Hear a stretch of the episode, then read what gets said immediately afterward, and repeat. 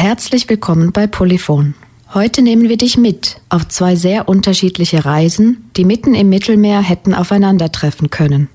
Von ich war ich einfach, okay, wenn ich nicht schaffe, dann werde ich sterben. Es ist viel besser als ohne Sicherheit und Freiheit zu leben. Das ist Taha. In der nächsten Stunde erzählt er über seine Reise. Diese begann im Sudan und führte ihn über den Tschad nach Libyen und schließlich über das Mittelmeer nach Europa in die Schweiz. Von einer ganz anderen Reise berichtet Daniel. Er startete in der Schweiz. Es ist auf jeden Fall ein Privileg, sich eine Zeit lang nicht um Lohnarbeit kümmern zu müssen und als freiwilliges Crewmitglied auf ein Seenotrettungsschiff zu gehen. Ich bin Taha, komme aus dem Sudan, bin 25 Jahre alt und wohne hier in der Schweiz fast 4 Jahre.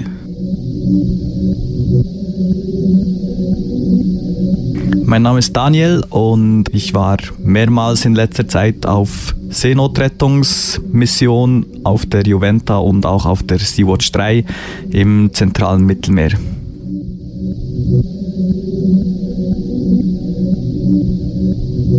Ich bin im Sudan geboren, im Darfur liegt im Westen des Sudan. Als ich 8 Jahre alt war, hat der Krieg angefangen im Darfur und wir mussten fliegen nach Tschad, der Nachbarn von Sudan. Gewachsen bin ich im Tschad im Fluglager. Ich erinnere mich recht gut, es war wirklich sehr schlimm. Gerade nachdem den Krieg angefangen haben, dann mussten wir fliegen. Nachdem wir den Grenze von Sudan nach Tschad gekommen waren, haben sie uns einfach empfangen, die UNO. Es gab auch nicht genug Spitalen und die Menschen waren sehr krank, weil es ganz anders ist, denn durch den Reise und das Essen war auch ganz anders, alles was wir dort gegessen haben. Es war wirklich sehr, sehr schlimme Zeit, bis wir dann stabilisiert waren. Ich selber habe ich etwa 12 oder 13 Jahre alt dort gelebt.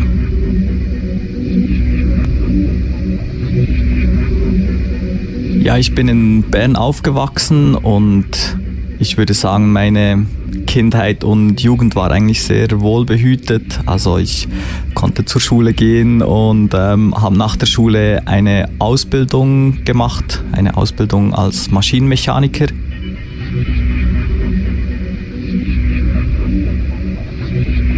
Das eine ist wie meine persönliche Motivation und da geht es ganz fest auch darum, dass es der Versuch ist, nicht mehr länger zuschauen zu müssen und etwas tun zu können, um gegen das Sterben und die europäische Abschottungspolitik ankämpfen zu können. Zum anderen auch, weil ich durch meine Qualifikation als Mechaniker mich auf einem Schiff behilflich machen kann.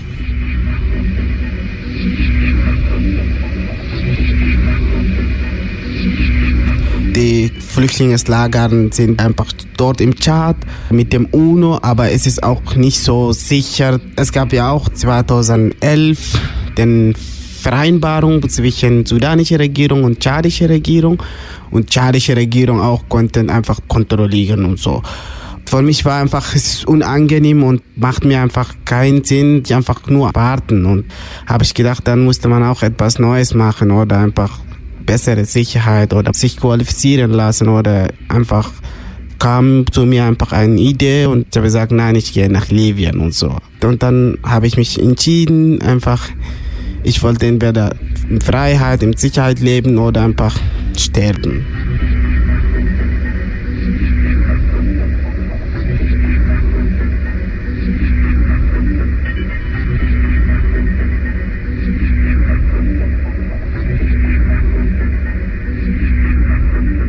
Die Situation, wie die Schweiz und die anderen europäischen Staaten mit Migration umgehen, macht mich sehr wütend und für mich ist der Entscheid, auf ein Seenotrettungsschiff zu gehen, auch eine Möglichkeit, zu handeln und auch Menschenleben retten zu können, aber auch aufzuzeigen, was genau passiert im zentralen Mittelmeer, was die europäische Abschottungspolitik für Konsequenzen hat. Als ich 2017 zum ersten Mal auf einen Rettungseinsatz ging, musste ich nach Malta reisen, weil das Schiff da stationiert war. Für mich war die Reise nach Malta eine gewöhnliche Reise, also das heißt, ich bin in Zürich ins Flugzeug gestiegen und in Valletta, Malta, wurde ich vom Flughafen abgeholt. Also das ist eine Reise, die wahrscheinlich viele Menschen in Europa kennen von einem Urlaubstrip, eigentlich eine ganz normale Flugreise.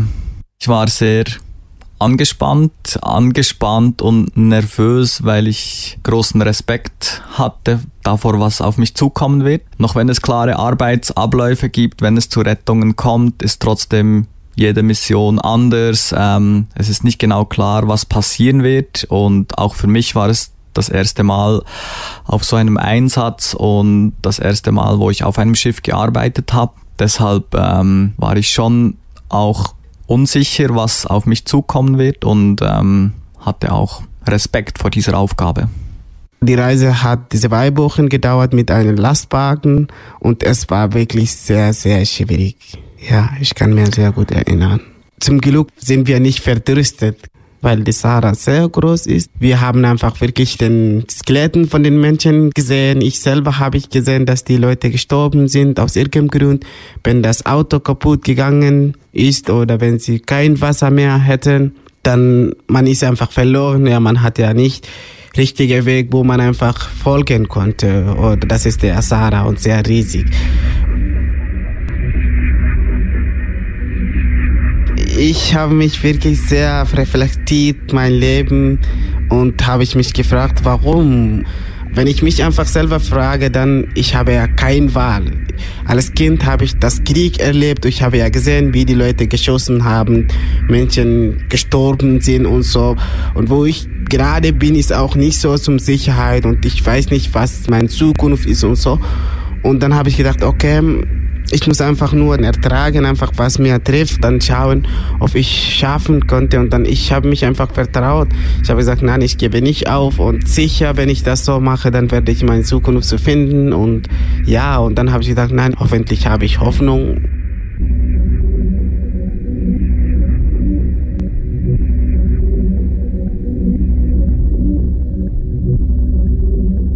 Die Schweizer und Schweizerinnen lieben es zu reisen. Sie fliegen doppelt so viel wie die Deutschen oder die Italienerinnen und Italiener. Im Winter nach Thailand, zum Shoppen nach New York. Grenzen gibt es da quasi keine. Okay, wer einen eher unüblichen Ort besuchen will, zum Beispiel den Iran, muss mal ein Visum beantragen. Aber sonst ist der rote Pass mit dem weißen Kreuz die Garantie für eine sehr große Bewegungsfreiheit. Gleichzeitig wendet die Dominanzgesellschaft in Europa Unmengen an Energie und Arbeit auf, um die Grenzen zu schließen und die Bewegungsfreiheit von nicht-europäischen Menschen aus dem globalen Süden zu verhindern.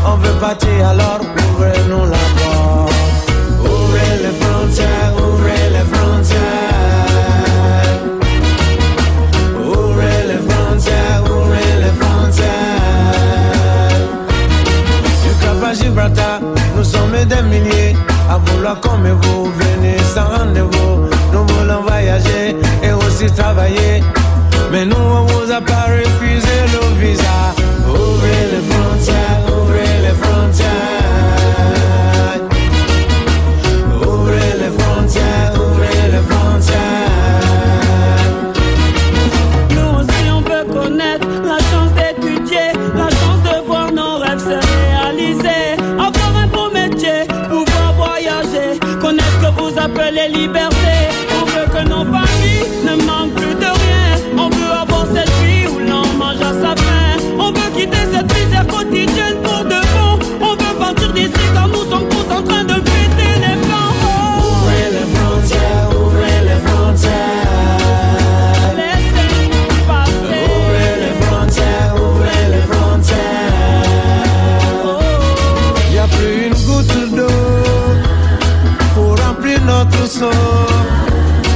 lui même une goutte de pluie, tout au fond du puits. En revend très vite sur le chemin de l'école. Un beau jour il décide de prendre son envol. Na, na, na, na. Ouvrez les frontières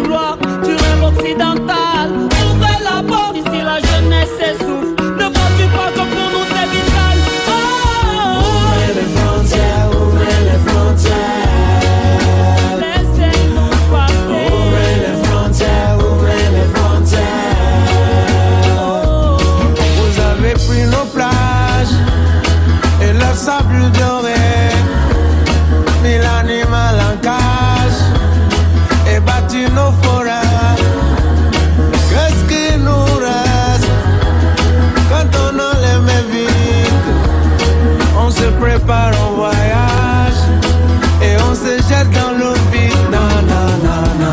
Ouvrez les frontières, ouvrez les frontières, laissez-nous passer. Ouvrez les frontières, ouvrez les frontières, laissez-nous passer. Ouvrez les frontières, ouvrez les frontières, laissez-nous passer. Ouvrez les frontières, ouvrez les frontières.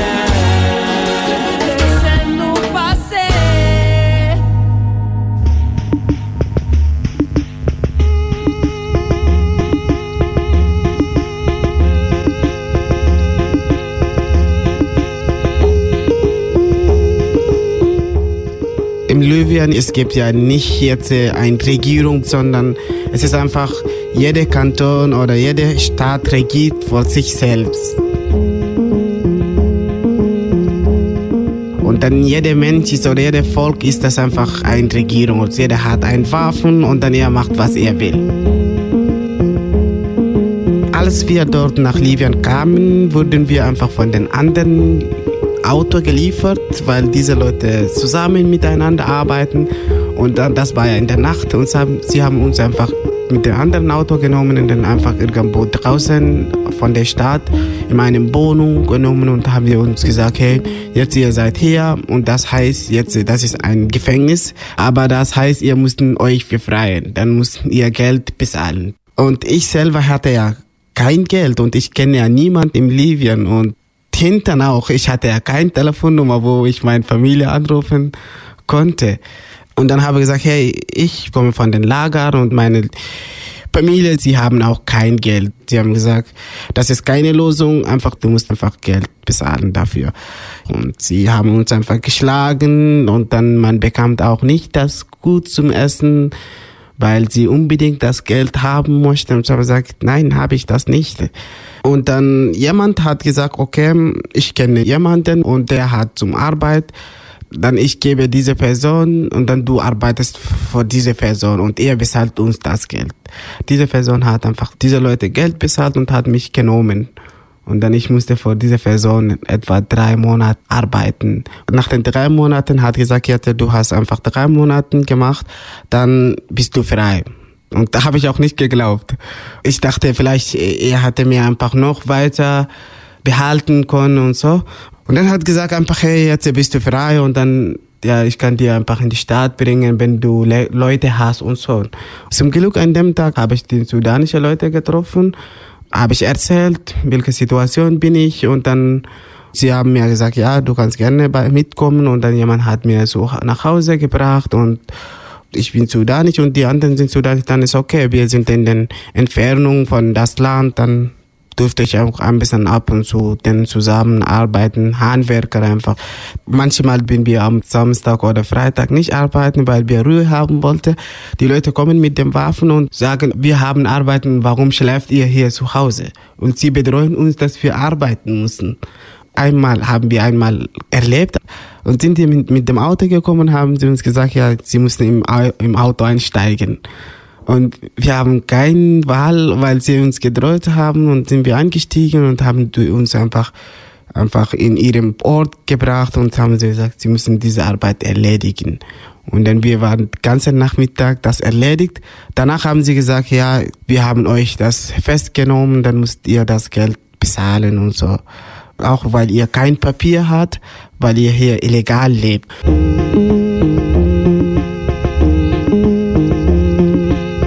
Wo ich bin, einfach erlebe ich immer Krieg und dann ich habe ja keine Freiheit. Und dann habe ich gesagt, nein, ich wollte nach Europa gehen. Ich weiß, dass es einfach sehr Risiko ist und das ist etwa 3-4 Tagen.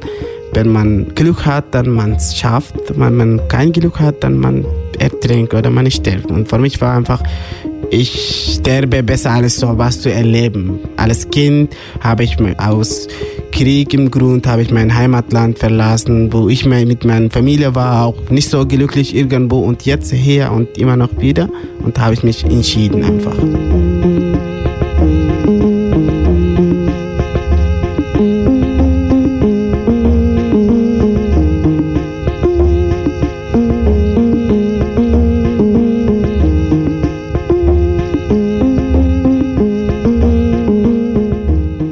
Den Einsätzen, auf denen ich war, ist es eigentlich so, dass ein Einsatz vielleicht so 3-4 Wochen dauert. Dann fährt das Schiff in einen Hafen, um die Crew auszuwechseln, Reparaturen auszuführen am Schiff oder neues Essen zu laden, Frischwasser zu bunkern, Treibstoff zu bunkern. Als dann die ganze Crew beisammen war, ist man zum Schiff gegangen und hat die alte Crew abgelöst. Sobald wir auf dem Schiff waren, haben auch so die ersten Sicherheitseinweisungen stattgefunden und die Briefings, auch das psychologische Briefing, was ein sehr wichtiger Punkt ist vor dem Einsatz. Und dann geht es eigentlich los mit den ersten Trainings, weil die ganzen Abläufe müssen sitzen, wenn es dann zum Ernstfall kommt. Also ich habe mich sehr gut aufgehoben gefühlt mit der Besatzung, die wir hatten. Es war alles in allem eine sehr junge, aber doch auch professionelle Besatzung. Also die komplette Crew arbeitet ehrenamtlich auf diesem Schiff und war trotzdem sehr professionell. Also ich habe mich auf jeden Fall sehr sicher gefühlt auf dem Schiff und wie auch mit den Leuten, mit den Menschen, wo wir gemeinsam auf dem Schiff waren, und trotzdem musste ich sehr viel lernen und konnte auch sehr viel lernen auf diesem Schiff. Wenn das Schiff den Hafen von Valletta verlässt, ist es circa 24 Stunden unterwegs, bis es in der Such- und Rettungszone vor der libyschen Küste ankommt.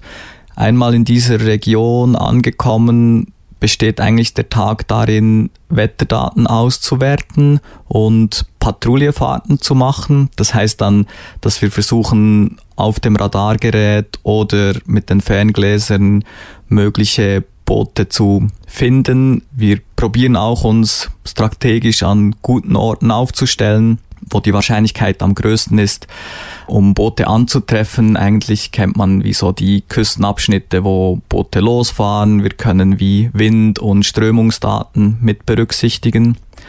Auf dem Schiff gibt es einen 24-Stunden-Betrieb. Das heißt zum Beispiel, die Brücke ist rund um die Uhr besetzt. Es gibt dann bestimmte Arbeiten, die regelmäßig ausgeführt werden müssen, so Wartungsarbeiten.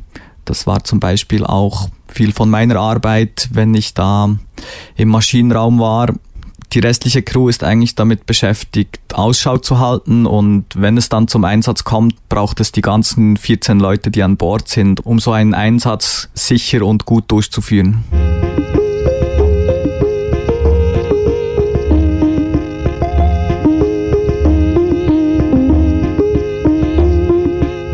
Es ist meine persönliche Entscheidung, ob ich auf das Schiff gehe oder nicht, also ganz anders als die Menschen, die auf dem afrikanischen Kontinent nach Europa fahren, was oftmals die einzige Hoffnung ist, aus der Situation herauszukommen, in der die Menschen gerade stecken.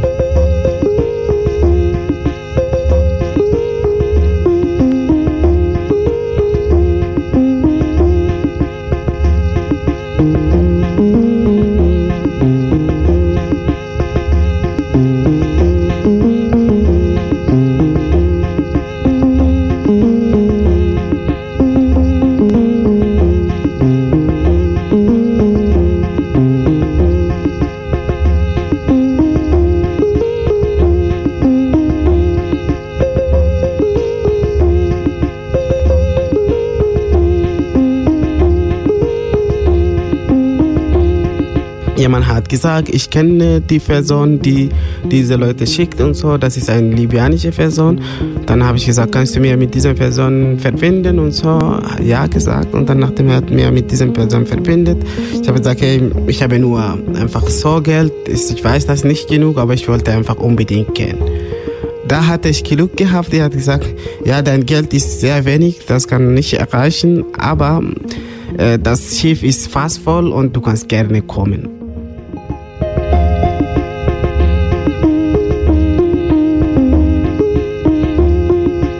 In diesem Fall auch war ich ganz allein. Und das ist einfach, ich finde auch sehr spannend. Ich entscheide mein Leben ganz allein und ich kenne auch niemanden. Und mir ist es auch egal, weil das ist mein Leben und wenn ich sterbe, auch ich sterbe selber, nicht mit dem anderen. Und das ist meine Selbstverantwortung.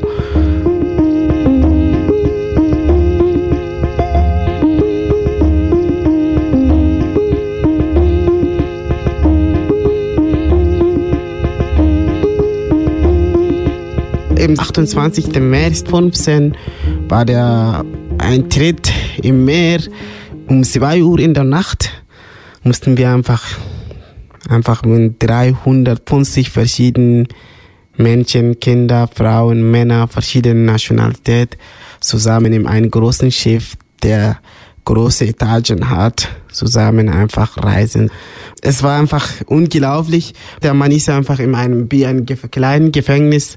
Ihr seid einfach in einem Raum, wo ihr nicht rauskommt, weil es ist sehr gefährlich, wenn ihr rauskommt. Man sieht euch, dann wenn man euch sieht, dann man nimmt einfach noch fest. Sie haben uns gesagt, wir müssen 3 Sachen unbedingt nicht vergessen.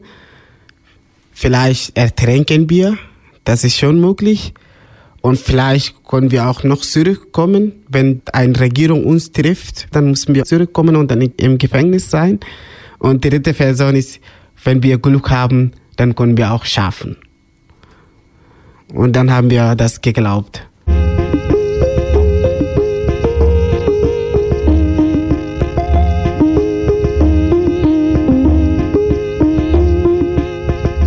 Es gab ja 2 Etagen und dann ich selber.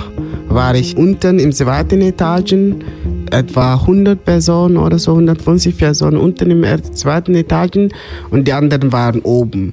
Wir waren neben der Maschine und es war recht heiß. Etwa 2 Stunden, nachdem wir angefangen haben zu fahren, ist unsere Maschine kaputt gegangen. Wir konnten nicht etwas machen. Und was die Herausforderung war, die verschiedenen Sprachen. Es gab Leute, Arabisch gesprochen, Französisch, Englisch, Tigrinya, Masalit. Einfach, es war wirklich verschiedene Nationalität. Und wir haben nicht miteinander kommuniziert, weil wir niemanden als Moderatoren gehabt haben. Alle streiten miteinander, man versteht nicht, was der andere sagt. Zum Glück, wir hatten eine Person, der mit den Maschinen ein bisschen kennt und dann hat einfach gesagt, hey, ich kenne einfach ein bisschen mit diesen Maschinen aus und wenn ihr einverstanden seid, dann konnte ich das schauen. Und dann die Leute waren ein bisschen beruhigt. Und das war ja unten, oder? Das ist bei uns. Die oberen Leute sind ja oben. Sie wissen ja nicht, ob es gut läuft oder schlecht läuft, weil das Schiff es treibt. Diese Person haben wir gesagt, okay, du musst einfach gerne anschauen und dann hat er geschaut, etwa 4 Stunden, hat geklappt, zum Glück. Und dann wir durften nochmal weiterfahren. Danach etwa 3, nochmal 1 Stunde oder 2 Stunden ist noch kaputt gegangen. Und dann haben wir gesagt, haben wir informiert, es kommt Wasser viel von unten. Und wir hatten ja kein Material, wo wir das Wasser ausschütten konnten. Und dann haben wir geklopft oben, hey Leute, wir sind einfach in einer schwierigen Situation. Im Wasser irgendwie bis in Hälfte. Und dann sind wir alles rausgekommen. Und dann, wir laufen einfach irgendwo, wo das einfach schief läuft. Und das war wirklich sehr schwierig, weil 350 Personen sind wir nicht gut ausgewogen gesessen, sondern irgendwo dort ist viel und bei den anderen ist wenig und so, hin und her. Wir haben ja aufgegeben, oder? Es ist etwa 2 Stunden, es ist einfach kaputt und das Wasser ist fast voll und wir haben ja keine Wahl. Und da habe ich gesagt, jetzt ist einfach, wir fahren, bis das Schiff sinkt. Und dann um 7 am Morgen haben wir mit dem Rettungsschiff getroffen. Und das war wirklich unglaublich. hatten wir so große Freude. Sie waren mit dem großen Schiff und dann haben sie mit kleinen Schiff rausgekommen und dann haben sie uns einfach gekommen, hey, sei euch einfach still oder langsam und dann wir werden euch retten, eins nach dem anderen.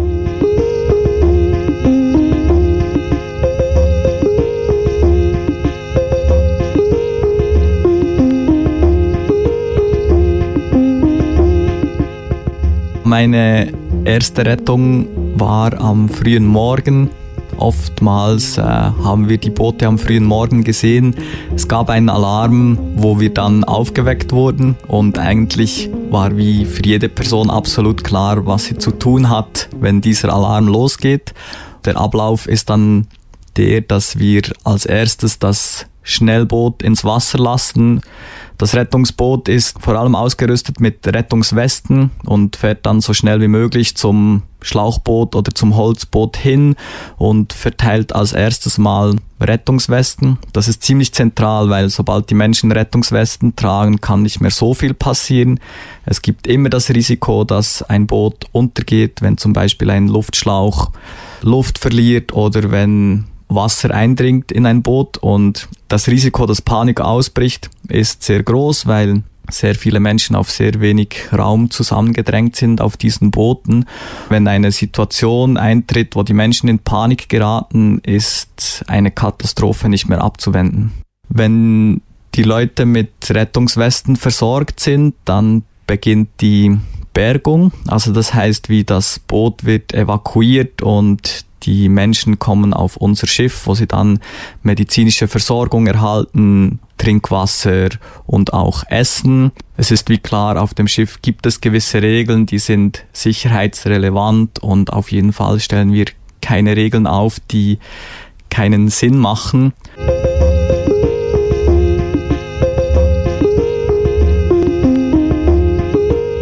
Es kommen mir auch Gedanken, die sich sehr schlecht anfühlen, die mich an die Sklaverei erinnern.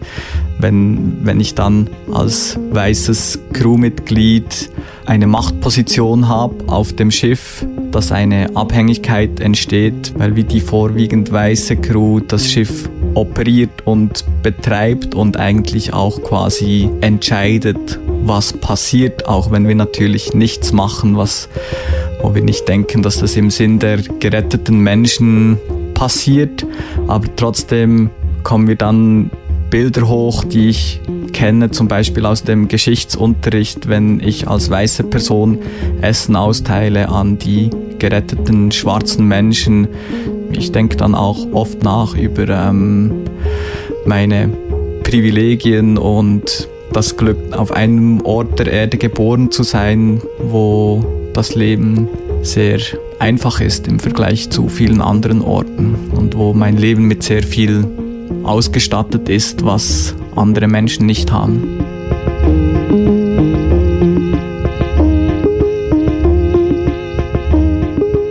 Das häufigste Boot, in dem versucht wird, von der libyschen Küste nach Europa zu gelangen, ist ein großes Schlauchboot.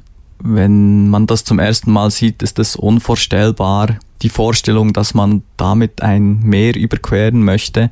Das ist ein Schlauchboot, was einen Holzboden eingebaut hat, hinten ein kleiner Außenbordermotor und auf diesem Boot sitzen zwischen 100 und 150 Menschen sehr eng zusammengedrängt.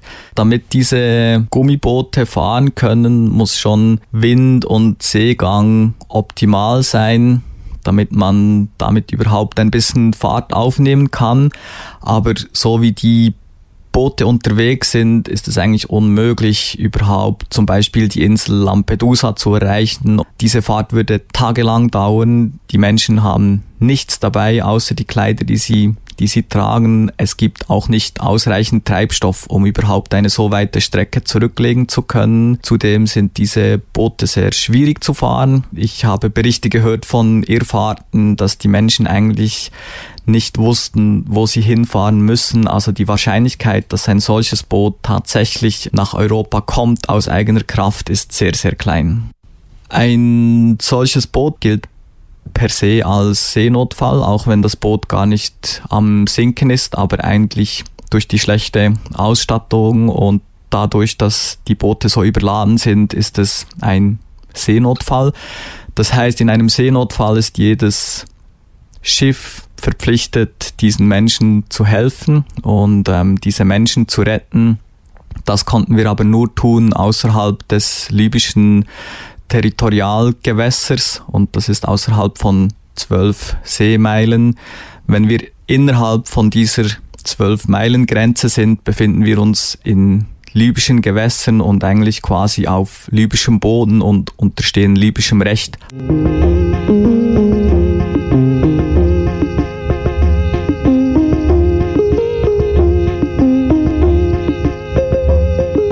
Das Schiff, auf dem ich war, die Juventa, die kann maximal 400, vielleicht kurzfristig 450 Menschen aufnehmen. Wenn wir zählen, sind das vielleicht 3 von diesen Schlauchbooten. Es gab dann einen Moment, wo wir eigentlich absolut voll waren. Das heißt, wie jeder Quadratmeter auf Deck waren Menschen, die wir zuvor gerettet haben, und wir haben immer weitere Boote gefunden und plötzlich habe ich festgestellt, dass auch wir an unsere Kapazitätsgrenze gelangen. Wir haben ein Schiff aus Stahl mit Rettungsbooten, mit Rettungsinseln, mit Kommunikations- und Navigationsmitteln. Alles ist in doppelter oder dreifacher Ausführung vorhanden und es ist unglaublich, wie viel höher dieser Sicherheitsstandard ist und dass wir plötzlich nicht mehr die Möglichkeit haben, Menschen aufzunehmen. Das war für mich auf jeden Fall ein sehr schwieriger Moment.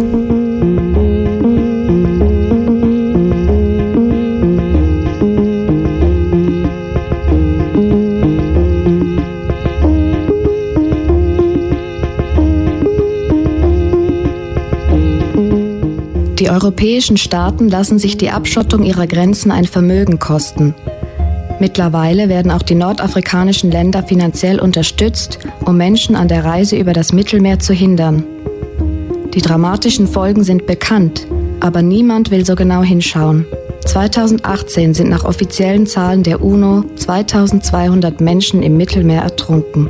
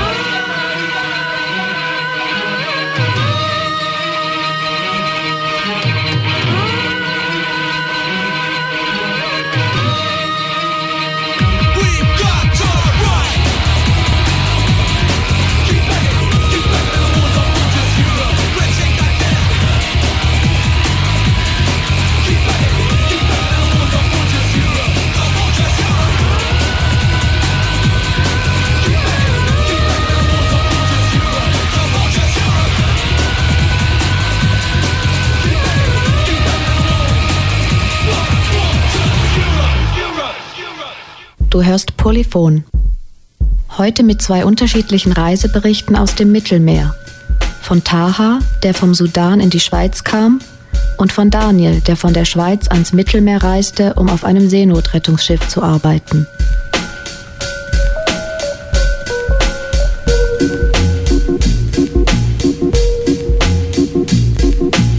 Aus meiner Sicht funktioniert die europäische Abschottungspolitik so, dass die europäischen Staaten versuchen, möglichst hohe Hürden aufzubauen und es den Menschen quasi unmöglich zu machen, aus eigener Kraft nach Europa zu kommen.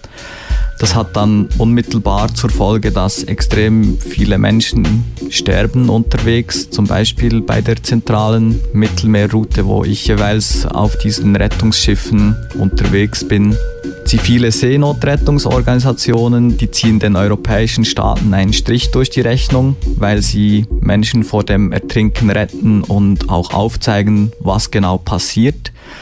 Unmittelbar hatte das zur Folge, dass Seenotrettungsorganisationen kriminalisiert wurden, dass versucht wurde, den Organisationen die Arbeit zu verunmöglichen, dass Schiffe aus dem Verkehr gezogen wurden. Also zum Beispiel bei der Juventa haben die italienischen Behörden alles daran gesetzt, das Schiff nicht mehr fahren zu lassen.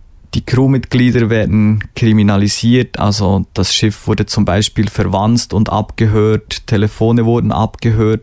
Die Juventa ist seit bald 2 Jahren von den italienischen Behörden beschlagnahmt und festgesetzt. Für einige der Crewmitglieder wird es in diesem Jahr einen Prozess geben. Also das sind alles so Anzeichen, wo man sieht, wie fest die zivile Seenotrettung unter Druck gerät und mit welchen Mitteln das probiert wird, diese Rettungsorganisationen auszuhebeln und deren Arbeit zu verunmöglichen.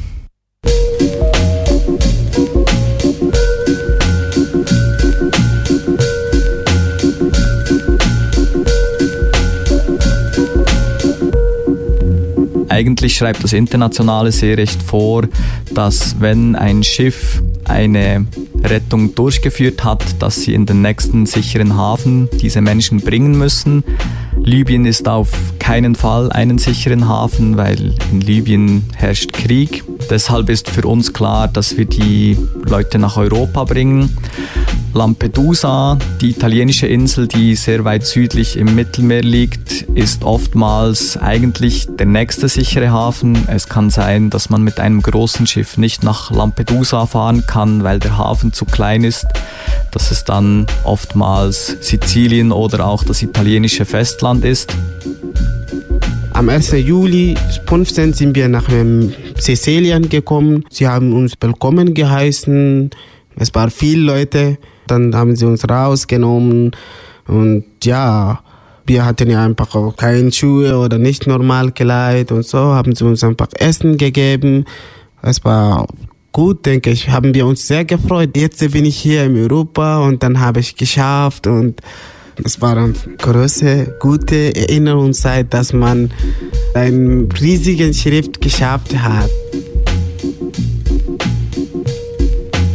Leider ist seit die aktuelle italienische Regierung an der Macht ist, das fast unmöglich, überhaupt nach Italien zu fahren. Der italienische Staat nimmt seine Pflichten in keinster Weise wahr und versucht es zu verunmöglichen, dass Migrantinnen und Flüchtlinge nach Italien gebracht werden. Für uns hat das dann im Konkreten geheißen, dass wir fast 2 Wochen unterwegs waren, bis es schlussendlich eine europäische Übereinkunft gab, die die Verteilung der Menschen, die wir gerettet haben, geregelt hat und uns schlussendlich einen Hafen in Sizilien zugeteilt wurde. In diesen fast 2 Wochen der Ungewissheit gab es auch viel Raum für Gespräche. Mir haben viele Menschen erzählt, was sie in Libyen erlebt haben. Die meisten von ihnen haben Foltererfahrung. Viele waren extremer Gewalt und Willkür ausgesetzt, was mich dann umso wütender gemacht hat, als ich realisiert habe, dass eigentlich all diese Menschen dringende psychologische Betreuung bräuchten und sie zum Spielball der europäischen Abschottungspolitik gemacht werden.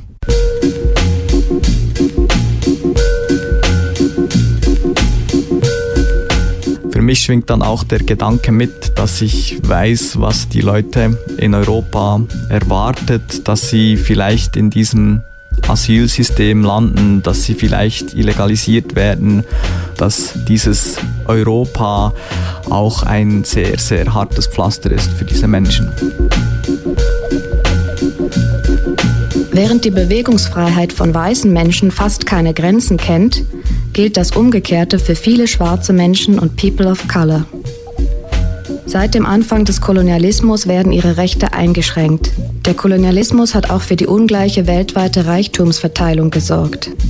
Die reichsten 42 Menschen besitzen so viel Reichtum wie die ärmere Hälfte der Menschheit. Viele der Gründe, warum Menschen fliehen, haben mit der Globalisierung und nach wie vor kolonialen Verhältnissen auf diesem Planeten zu tun.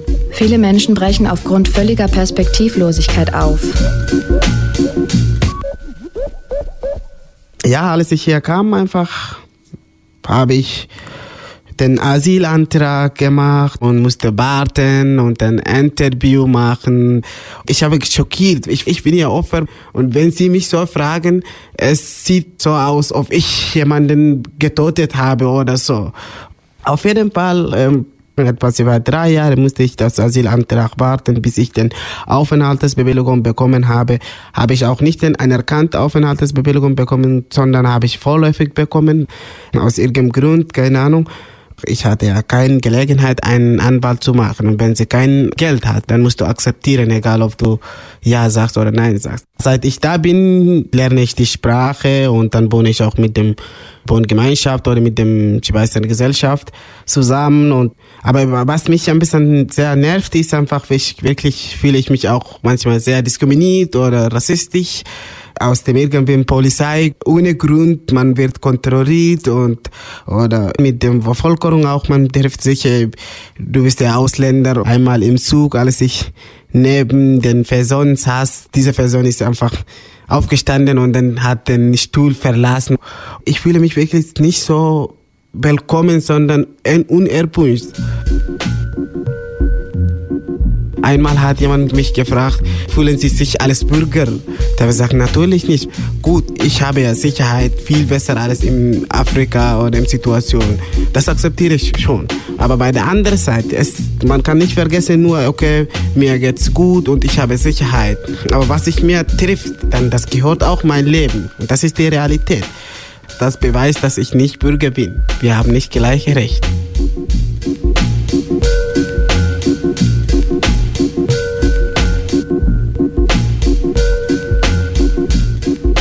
Dadurch, dass ich einen Schweizer Pass habe, hier aufgewachsen bin, einen Mittelstandshintergrund habe und meine Familie hier habe, ich breit vernetzt bin, bin ich wahrscheinlich mit so ziemlich allen Privilegien ausgestattet, die man nur haben kann. Ich habe Zugang zu sämtlichen Institutionen, Sozialwerken, medizinischer Versorgung, was ich mir nur wünschen kann. Ich bin fest davon überzeugt, dass dieser Reichtum auch auf der Armut anderer Menschen basiert. Also das heißt, es geht auch um Flucht- und Migrationsgründe, wo wir eine sehr große Verantwortung haben mit unserem Standard, den wir hier vorfinden.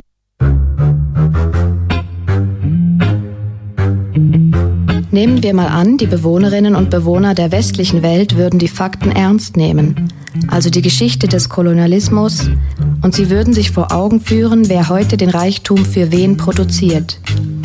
Könnten sie dann irgendjemandem glaubhaft verwehren, nach Europa zu kommen? Estoy intentando dejar mi mente en blanco y mientras lo intento voy liberando el llanto, llorando, esbozando garabatos en este blanco manto, cantando despacito, susurrando, estoy dejando lejos a mis seres queridos y también a mis amigos para seguir con mi destino. Mientras el avión despega y Buenos Aires se eleva, por mi rostro recorren las lágrimas sin cesar, porque en este momento ya empiezo a extrañar a todas esas grandes personas que marcaron mi caminar, con enseñanzas y alegría que me ayudan para poder seguir adelante en esta vida. A los malos momentos trato de no recordarlos, lo que sí recuerdo es el aprendizaje que me dejaron. ¿De qué me sirve pensar en todos los que me cagaron? Si al final en esta vida estoy por los que me ayudaron, compartiendo sus vidas con la mía. Muchas gracias, hermanos. Mientras pienso y recuerdo de cuando me criaban, de lo bien que me trataban, de cómo se esforzaban en la humilde casa alquilada para que la alegría no faltara. No había muchos juguetes, pero la imaginación nos brotaba. Nos sentíamos libres jugando en la calle con mi hermana, con el Dani, los Anili y todos los pibes del pasaje Cayetano Silva, con mis primos los sábados en Villa Madero, la pelota en la General Paz, el equipo de la escuela, todos los diarios que juntamos para comprar las camisetas. Y cómo olvidarme de Fermín Jerez y el amor de Estela. El gallego Cambón me regaló mi primer libro, El Corsario Negro, Yaco, el ajedrez, y las primeras jugadas salieron en la zapatería de mi viejo, donde entre mates y alegría, mi tío Osvaldo, Víctor y el Tano laburaban cada día para pagar el alquiler y a sus hijos dar de comer, y así verlos crecer con la esperanza de que pudieran lograr todo lo que ellos no pudieron hacer. En mi casa nos esperaba mi vieja, siempre pendiente de que no nos faltara nada. Con mucho amor nos cocinaba y nos alimentaba de su amor para que seamos buena gente en el presente que vivimos, de la desigualdad manda. Una gallega inmigrante que dejó su tierra natal a los 16 años, escapando de la miseria que dejó la guerra civil española, para aterrizar en Lanús, en Buenos Aires, en la zona sur, con mis tíos y mis abuelos, todos pobres campesinos gallegos caminando por la ciudad. Un inmigrante va. A ninguno le pidieron papeles para entrar, ¿eh? Caminando va por la ciudad. A ninguno le pidieron papeles. Lejos atrás, su tierra.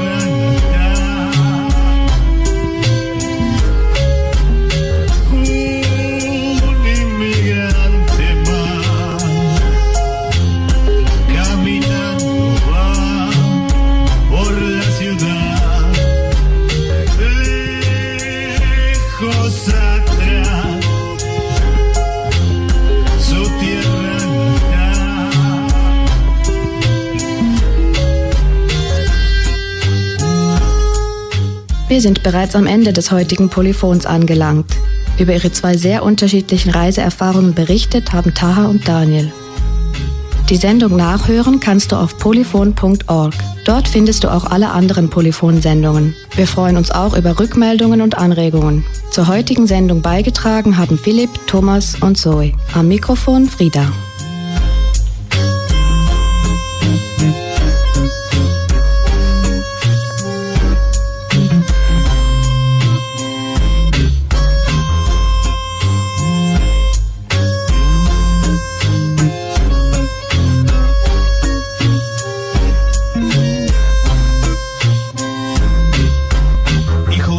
Inmigrantes de La Rioja, el pequeño zapatero, empezó a muy temprana edad su oficio en el arte del cuero, enseñado por los italianos de la calle de Anfunes, en Villa Madero, hasta que montó su local y con vocación empezó a trabajar con esmero, y así fue que la gallega y el Tano se conocieron, nos tuvieron, mis viejos nos convencieron de que estudiar era importante para salir adelante, ellos hicieron cualquier cosa a fin de que estudiáramos, lamentablemente no se daban cuenta de que este puto sistema los esclavizaba, los reprimía, los torturaba y los robaba, les mentía diciendo cómo tenían que pensar y actuar, a través de la televisión, los diarios y las radios, manipulando sus emociones, anulando sus sensaciones, imponiendo sus formas y religiones, pegando con bastones, con dictaduras financiadas por las corporaciones, con gobiernos democráticos, hijos de puta, traidores, lleno de políticos corruptos, de jueces corruptos, de policías corruptos. Es imposible así que algo cambie. La verdad es que es muy difícil.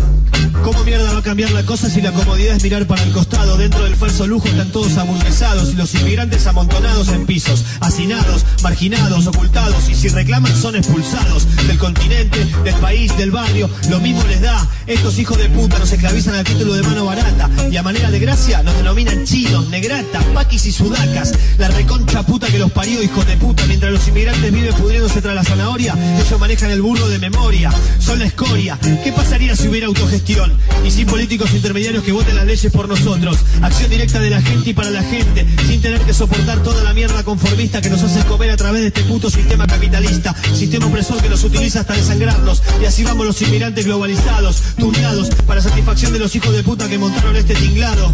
Ahora me toca a mí vivir del otro lado del charco. A los 27 elegí partir para buscarme la vida y el mango, a encontrar un camino con la música en otra parte, a juntarme con más músicos y muchos más inmigrantes. Acá vivo y sigo aprendiendo que nadie te regala nada. La policía me lo hace difícil y me trata como la mierda. Cuando les digo que estoy cantando porque es mi trabajo, les importa tres carajos mi situación personal. Me dan asco, me dan ganas de vomitar, por eso no paro de gritar de aquí para allá, pero siempre siempre cantando fuerte, protestando por la yeca y también arriba del tren, escapando de la yuta y de los segurratas hijos de puta que nos persiguen por todos lados para no dejarnos tocar. Nos podrán multar, pegar y nuestros instrumentos quitar, pero la música en tu puta vida la vas a poder hacer callar. ¿Sabés lo que te digo, facha asqueroso de mierda, de mirada despreciante? Abrí los ojos, idiota, ignorante. Tu abuelo también fue un inmigrante, pelotudo. Un inmigrante más,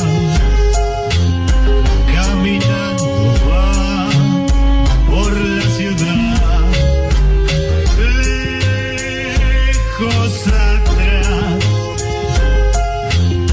su tierra caminando.